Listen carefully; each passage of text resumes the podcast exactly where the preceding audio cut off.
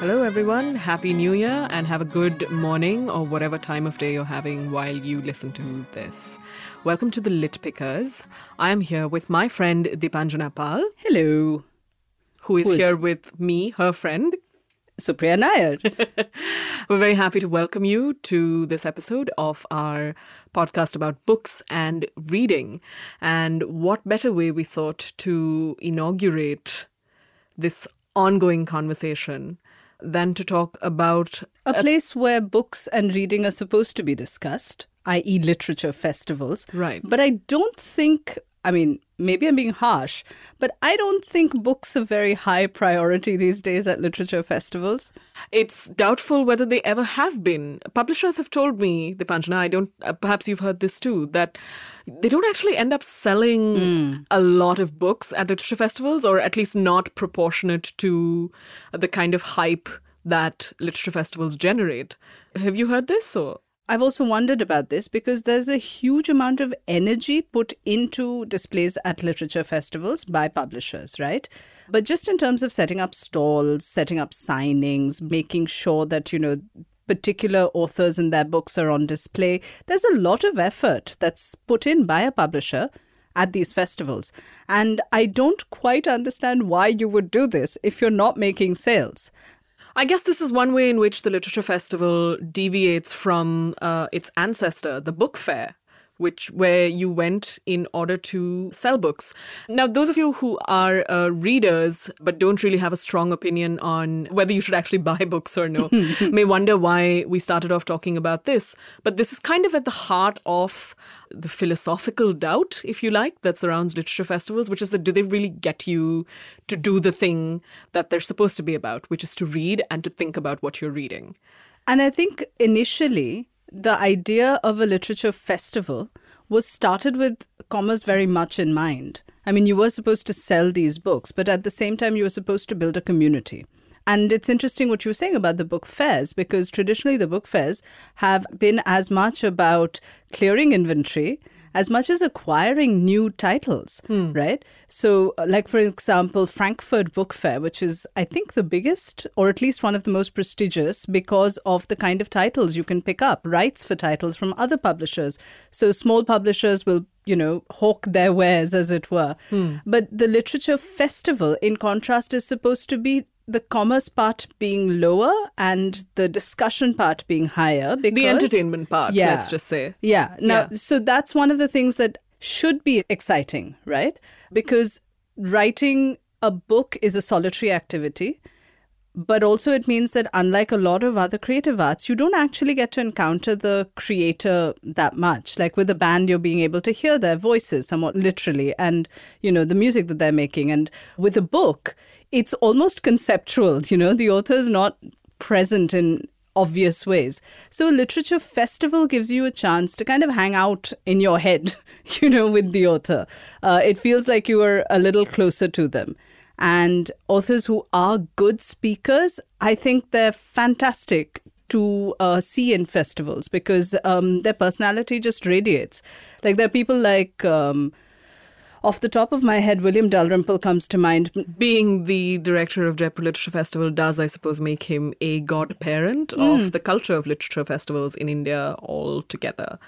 Which really, I agree with you, Deepanjana, because one of the things I really like about literature festivals is just going and listening to writers whom I haven't read yet Hmm. talking about their books. And when they do it well, which they often do, right? I mean, like, who knows this thing Yeah. better than you do? Uh, it- And also, I found, you know, there are lots of authors who are not very good on stage, right? right. Like they're I, don't, I don't like them. so we just blanket ban. Yeah. Um, yeah. So here's the thing: they're not very good in terms of showmanship, right? so, for example, William Dalrymple is brilliant at showmanship. Uh, Amruta Patil, graphic novelist, very good with presentations, despite being very diffident otherwise. Um, Devdutt Pattanaik, very good on stage. Excellent show person. But then there are people who are not that great in terms of Now that you started naming names, I think you need to yeah, yeah, continue. yeah. No, I'll tell you. Like, for example, one of my favorite panels, as it were, we'll come to the point of panels, which generally I'm not very fond of, but there was a panel a few years ago at a literature festival at I think it was the Times Lit Fest, which has since been put in abeyance because apparently they can't afford it in Bombay. They can, however, oddly enough, afford it in Delhi. Anyway, Everybody gets everything for free in Delhi. You know this. anyway, so there was a Times Lit Fest in Bombay where uh, the panel included Mohammed Hanif and Chetan Bhagat, among other people. It was Oh, moderated by yeah. hearing about this. The moderator was Arnab Goswami, no less. Now, This was back when he was still an acceptable public figure to listen to. more to the point, he was still employed by the Times Group, which was why he was moderating. Ah, I see. Yeah. So he was well on his way to becoming the absolutely vile figure that he is today. Yes, yes, very much. So. Go on. Um, so this panel is going on, and uh, Chetan Bhagat. Obviously, most of the crowd there was for Chetan Bhagat, who is phenomenally popular, and he is one of those people who has the audience eating out of his hands. Okay, I mean, most of the audience. Mm-hmm, mm-hmm. Some, like myself, were not entirely convinced. But anyway, um, Having read his work. uh, having tried to read his work, but that is another story for Right. another day. So mm-hmm. Chetan Bhagat is holding court and doing it very well, by the way. Arnab Goswami is fighting for attention with him. They're mm. both like these two very sort of popular figures trying to get their way. Hanif was not saying anything for most of this time. And then when he started talking initially, it was such a well tempered performance because he went from diffident to explosive Right. and without actually having notched up his energy levels at all. Hmm. He was just slouched in that couch and little by little, in a completely half asleep tone, he decimated argument after argument after argument. And about 20 minutes later, the whole crowd was with him. and you could just see Chetan Bhagat and Arnab Goswami being like, this is why we hate Pakistan. This is why. You know, like it was beautiful. Right, of course.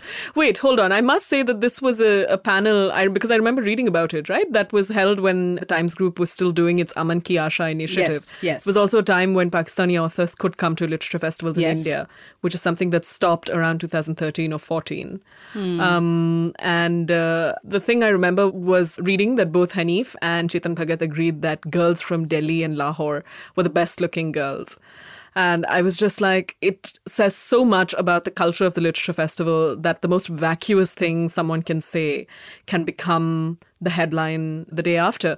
Which, you know, I, a festival isn't to blame for how it's covered necessarily, but I think it's an important indicator of how much these festivals at their core are about entertainment rather than about intellect. And I think literature festivals and publishing in general can get away with a lot because they claim to be in the public interest. They claim to be about, to coin a phrase, what the nation needs to know. Hmm. And I'm not entirely convinced that that's the truth, right? Because if what a literature festival then claim or rather seems to be or presents itself as is a critical space where you can not only come and publicize your book but also talk about it which means you invite debate about it. But does that really happen? And if it did you know would you end up actually having headlines that talked about authors like celebrities who said you know dumb things or or Yeah. cool things or whatever or would you actually have you know a substantive discussion about the things they actually said So I think there are two very, very important points that you've picked up on and stuff that we don't think about actively and we should when we're talking about literature festivals. The first point absolutely one cannot control how the media will depict something but that said the way literature festivals have been organized particularly in the last 7 odd years i would say has been focused on making headlines as opposed to encouraging conversations. So you will find, I think that's essentially a problem of having taken from the TV debate. So the panel discussion is something that obviously existed offline much longer than it did in newsrooms and uh, news channels. But this whole sort of fetishizing the panel discussion is the only way to have any kind of conversation on a subject is entirely credited to TV news as far as I'm concerned. Right, and let's not forget we have JLF, which for which we do have a lot to be thankful for. Um, to credit with the idea Yes. that a panel discussion is so important that you have to pack it with as many people as possible. Absolutely, absolutely. And not just pack it with lots of people, but also people who often have only the most glancing connection to a book. Right? Uh, JLF is particularly guilty of this, I think. And it's ironic because I think JLF also is to be credited for having given everyone the idea that, you know what, books are actually fun events. And authors can be fun events for a public that has not necessarily read their book to go and attend. But so that's the headline grabbing problem related to that is the idea of a festival and a cultural festival in any way, but particularly a literature festival, being a safe space, right? The conversations that we want to have, whether it's something about com- anything like a silly little thing like should there be how much sex would you like in your romance novel? Right? Something as flimsy as that to uh, what is the right-wing threat in an age of nonfiction writing in india I'm saying whatever the conversation might be, however much gravitas may be attached to it, both of these require safe spaces, right?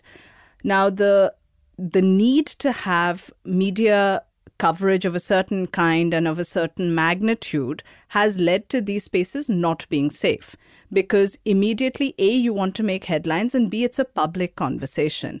Now of course all of this is related to funding right people don't want media coverage just for the heck of it. People need media coverage because their sponsors demand certain amount of publicity for having put money into an event. So it's a very ultimately it's all capitalism. Damn capitalism down with it. That said, that said, the I lack of I want everyone to know that we're recording this in Bombay, uh, the most capitalist city in South Asia. and not just that, we're recording it in a particularly Tony neighborhood. Anyway, um, no, but the thing is that that apart, the problem of not making safe spaces for conversations is a big one because that's essentially what has made the idea of literature festivals exciting, right? I'm always grateful for JLF making India a place where foreign authors come, quite frankly um, maybe not something that we can look forward to in the near future. But uh, in the recent past, at least, we have been able to hear authors who, before this, we could we were thrilled if we got their books. Forget seeing the person live.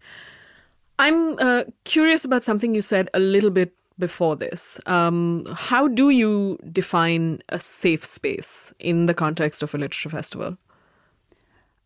so this is i mean i wish i wish we could you know actually lay down guidelines for this but i think essentially a safe space should be one that you feel uh, that you feel safe in expressing your views. And that for expressing your views neither the organizer nor you will be penalized for it. And unfortunately that seems to be harder and harder to achieve. We seem to constantly come across instances where somebody saying something has offended someone else to the point where they want to shut things down.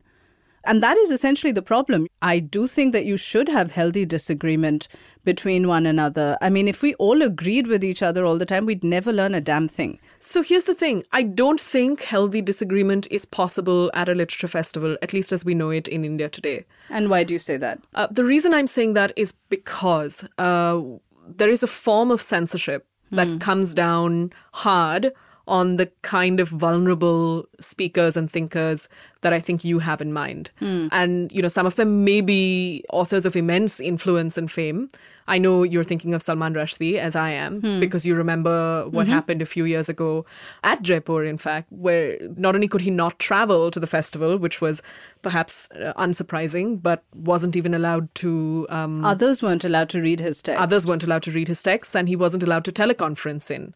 Uh, that's, uh, you know, pretty kind of black and white censorship. Yes. Which, again, coming back to the idea that it is entertainment rather than criticism or a form of public service, is extremely vulnerable to. Hmm. I understand what organizers everywhere face. You know, and this is everyone from the biggest to the organizer of the small town literature festival. Mm-hmm. We live in an age of increasing repression mm-hmm. because of the centralization of ideas and of power.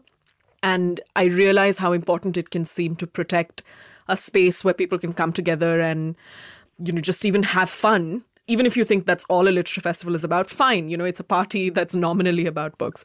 Even wanting to protect that space becomes contingent on how much you can let the powerful get away with saying on hmm. stage and how much of the stage they can capture. and becomes very little about how much you can protect the voices of those who are unpopular. So, the point that you were making about vulnerability, I think, is really interesting because I don't think from the outside, a lot of us keep in mind that uh, someone like Salman Rushdie, who is so famous, uh, has so much cultural capital, is financially well off, etc., etc., could be in any way uh, weaker than or even equal to someone who is a random protester coming up to Jaipur, no name, no, barely perhaps an organization supporting them. But in that context, they become very powerful. Right, because it becomes about an individual versus a group, right? And right. whether that group is a majority group or not, it wasn't in Rushdie's case. Right. Um, that represents a kind of power that this, uh, you know, let's say the state and institutions want to back. And this is constantly at the heart of our problem with freedom of expression in general. Yes. And freedom of expression at literature festivals in particular, right? Because then what you do when you end up, you know, asking politicians and like TV news anchors and celebrities uh, to these places, it feels like, as you said, it's not about valuing a point of view so or mu- even books right. which is my central problem right so much as a kind i mean then it just becomes about like muscle right? Yes yes. Uh, and it, then it becomes a contest of different kinds of muscle right, right, whether it's the audience you can attract or the organization that's backing you mm. um, then it becomes about them rather than and another corollary person. problem that I have, which has something to do with power, but not in the same way, um, is that I don't feel literature festivals value authors. They value celebrity. Hmm. And this has become, I think, a massive problem as far as literature festivals in general go. And I know we've been talking mostly about JLF right now, but it's worth keeping in mind that there is a rash of festivals, as it were. And this is not necessarily a bad thing. It's been encouraged because, particularly, I think, as bookstores disappear, literature festivals pop up and publishers get really enthusiastic about going there because uh, they don't have chances to display their titles in the same way. Absolutely so I get that they need to sell books and all of that, but this lust for celebrity that seems to power every damn festival now, no matter how small or big, is a massive problem. I have to say, I think there are some that don't that like? aren't about celebrity. The Kala Ghoda festival in Bombay. Oh, uh, come now! I think does a really. I th- I think it does a really good job of of just making sure that you have you know authors to listen to and doesn't mm. really care about the crowds they attract. I go often to the Goa Arts and Literature mm. Festival, which mm. is hmm. very close to my heart. So I'm I mean, feel free to think I'm biased, but uh, but it really seems.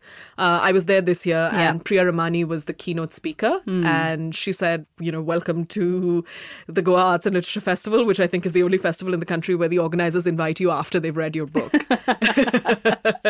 uh, she also delivered a fantastic opening speech. Yeah, and it's nice, to, you know, and it wasn't a speech about books, but it was mm. about freedom of speech and expression. And it's nice when literature festivals that kind of fire off the shoulder of that kind of constitutional value actually stand by it mm. uh, because a lot of them don't. And the bigger they are and the, the more corporate backing they have, and mm. I think the more they need to worry about profit, the less it becomes about this stuff.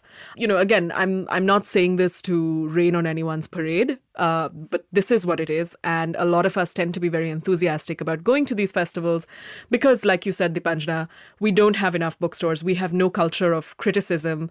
If there was a newspaper in this country where, you know, you could read like a full complement of weekly reviews an engaged conversation, you know, where people could write letters to the reviewers arguing with them. My God, I'm just going into forth. dreamland as right? you're talking. Yeah. If all of this existed, um, you know, the literature festival itself would look like a very different animal. Hmm. But it doesn't. And so the literature festival ends up having to do a lot of work for the culture of reading, for the culture of publishing in this country. Which I don't know if it necessarily does. That is kind of the point of these places that there will be a big name that will draw you in, like a keynote speaker or the tent pole speaker, whatever it is. And then there are like 20 other people that you should be finding. That's something that rarely happens in literature festivals that I've attended in recent times. But I have to put the caveat in that I've I'm just so turned off by this panel discussion model that uh, my attendance of literature festivals has really dipped in the last few years because I find that the topics are barely scratched on the surface, you know? It just becomes it's 30 minutes, six people on the panel, two of them are famous, three of them are even more famous, and one moderator who doesn't know what the hell they're doing, and it's over.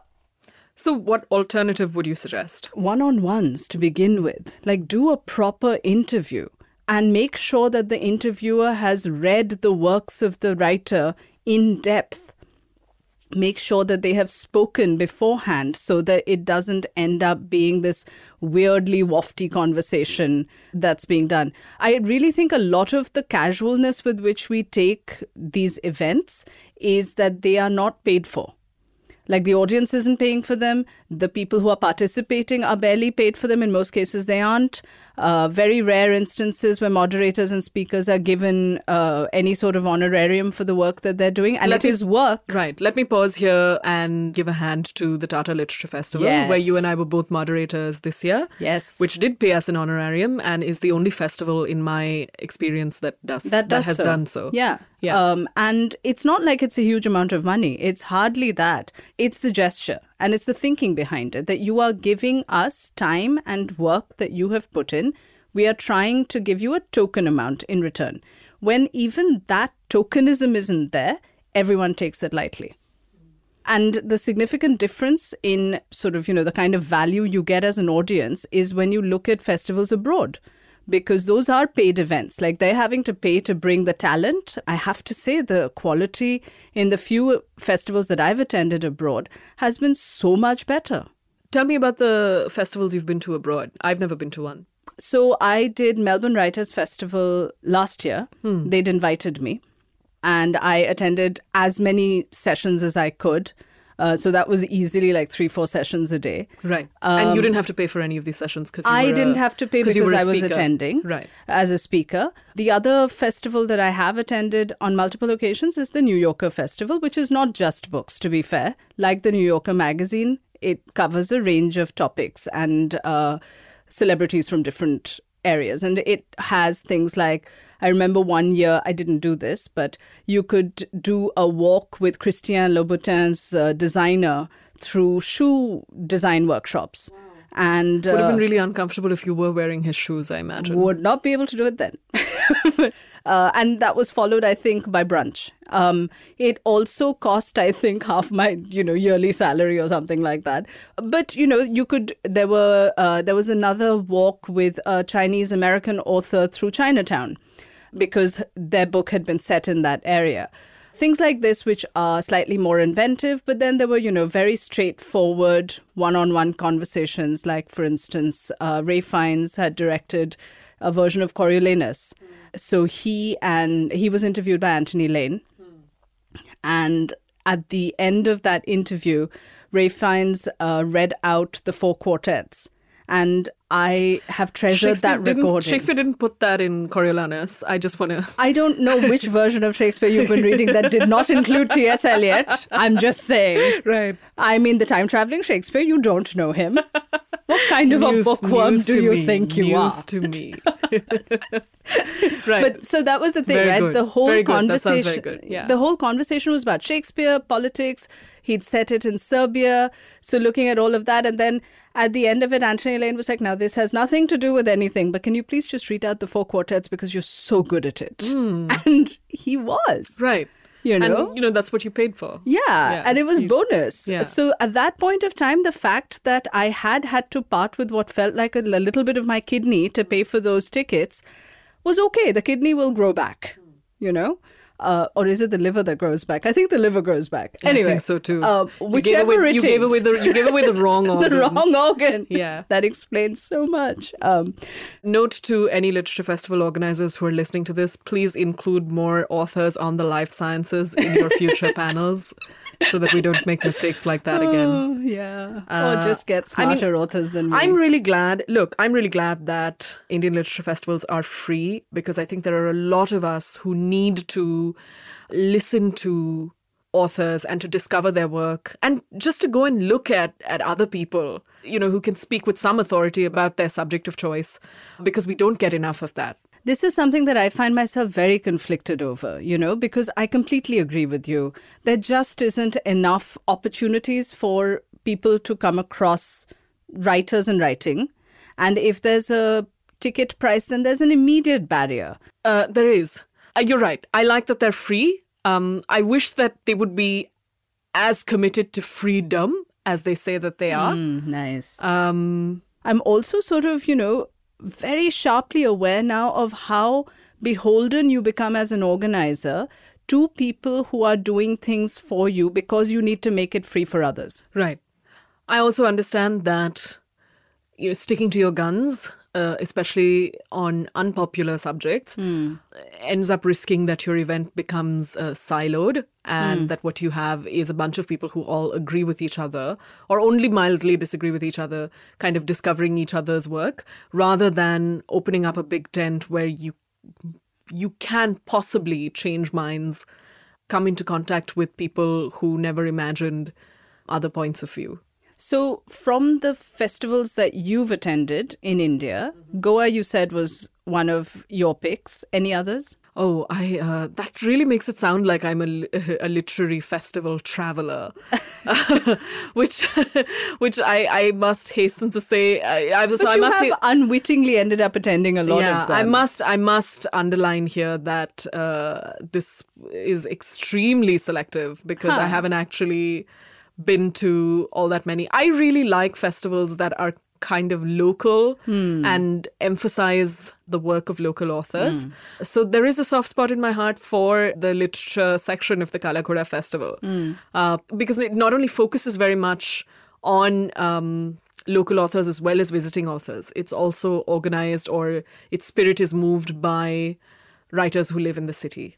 Um, have I been to others that, uh, have I been to a lot of others? Um, I think, I mean, it's not really a literature festival, but as an arts festival, I think something like Jashn-e-Rekhta is pretty wonderful. Yeah. And in general, uh, I'm excited by the idea that you can have literature festivals and arts festivals in Indian languages that are not English. Um, so I'm, I'd love to see more of that. and more poetry. More poetry would be great, and Because, I think, I and I, think mean- you'd ha- you'd have a surprising number of people Yeah. interested in it, right? Yeah. Because I think also the idea of performing poetry has become more and more. Right, and you you know if you're kind of elaborating on the age-old Kavi Sammelan Yeah. or kind of uh, remixing it to bring it to an audience that isn't familiar with, how cool is that? Absolutely. And and also it would make for great Insta videos, guys. If someone's never been to a literature festival in their life before, which one would you recommend? I think I would actually say JLF. Hmm, it's so Um, big, right? It's so big. It always has a fabulous list of speakers. You might be caught in a stampede, but chances are there is actually a non stampede event going on at the same time. I would always go to the non-stampede Go to the events, non-stampede. especially if you haven't heard the speakers, because you're likely to end up enjoy listening to them. And you will discover a whole new set of books that you now must absolutely possess. That's true. Um, so I absolutely say that go to something like JLF, go to a big festival, just don't go to the big ticket stuff. Wear uh, flat shoes and carry water with you. Um, and dress in layers. dress in layers for sure. Yeah. Uh, so JLF is something that I would highly recommend. Yeah, and if you're listening Um, to this in the week that it's released, we're really sorry that it didn't come to you soon enough for you to make it there. Don't go now. Every room in the city is probably booked But you out. have enough time to make it for next year's. Yeah. So, you know, think ahead and all that. Remember Um, that. Kolkata also, I think, from time to time does a really lovely job at the Victoria. I mean, what a Uh, great uh, what a venue, right? And what a great uh, book city, right? Yeah. I've, the only uh, book event I've been to in Calcutta is actually the Calcutta Book Fair, which I love. Hmm. Uh, so Calcutta Book Fair for um, I think all of uh, southern Bengal at least was a landmark period. Like that week, people would flood into the city from all over the state. And Bengalis who live outside Bengal would come to the city specifically to buy books at the book fair. And you knew that when you went to the book fair, you would come back with your asthma at least three notches higher because, you know, there wasn't any fancy tent and all that. It was on a field and the field got dusty. Uh, you would also have all the street food in the world. And so we'll obviously get dysentery in two days. Um, so there were things that you knew were going to happen good books, dysentery, and asthma. Three things guaranteed. Right. And it was so satisfying for the soul. so I also actually I had a lot of fun the one time I'd gone to the Shillong Literature Festival. that sounds Um, fantastic. And not just because I had great food outside it, uh, and Cherrapunji is like a short drive away.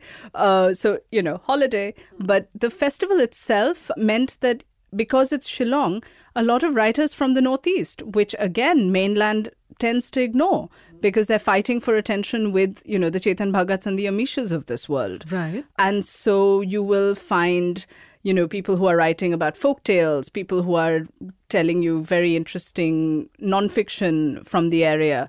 So this is the sort of thing that ultimately this is why I feel we should be encouraging literature festivals for all the annoying crap that they pull otherwise. Right.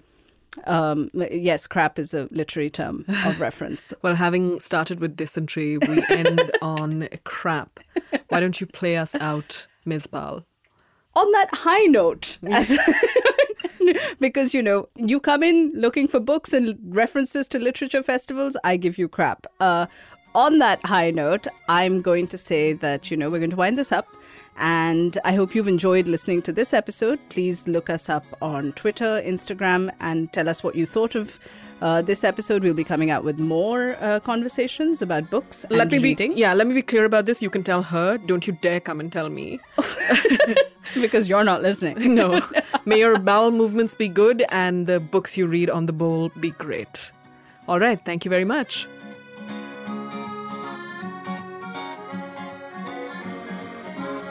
This is a Maed in India production. The editorial producers are May Thomas and Sean Phantom. Shania Subramanian is our producer, and the assistant producer is Janam Devan. These episodes are edited by Vijay Doifore and recorded by Adriel George, as well as the Island City Studio. Our theme music is Here's to You by the Easy Wanderlings.